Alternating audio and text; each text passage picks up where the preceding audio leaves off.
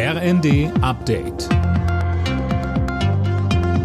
Stündlich neu. Auf den Punkt informiert.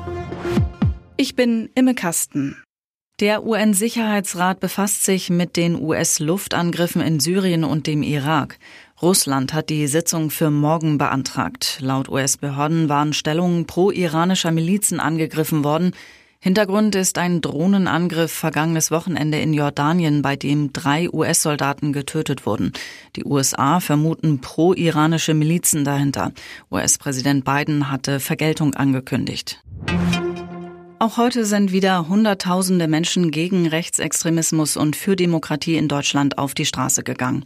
Allein in Berlin spricht die Polizei von etwa 150.000 Teilnehmern. Uwe Schimonek. Die Veranstalter gehen sogar davon aus, dass es zwischenzeitlich fast doppelt so viele waren. Stundenlang versammelte sich die Menge vor dem Reichstagsgebäude. Der Andrang war so groß, dass eine Menschenkette, die drumherum gebildet werden sollte, aus Sicherheitsgründen abgesagt wurde. Aber auch anderswo kamen Zehntausende Menschen zu Demos, unter anderem in Dresden, Freiburg oder Hannover. Aber auch in kleineren Städten gab es gute Beteiligung. Gut 5000 Geschäfte könnten noch dieses Jahr für immer schließen. Davor warnt der Handelsverband Deutschland.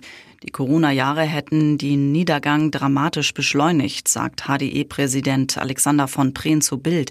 Viele Innenstädte seien schon seit Jahren in kritischem Zustand. Tabellenführer Leverkusen hat in der Bundesliga erneut gewonnen. Bei Schlusslicht Darmstadt siegte Leverkusen 2 zu 0. Verfolger Bayern München gewann 3 zu 1 gegen Mönchengladbach. Außerdem spielten Freiburg Stuttgart 1 zu 3, Mainz Bremen 0 zu 1, Bochum Augsburg 1 zu 1 und Köln Frankfurt 2 zu 0. Alle Nachrichten auf rnd.de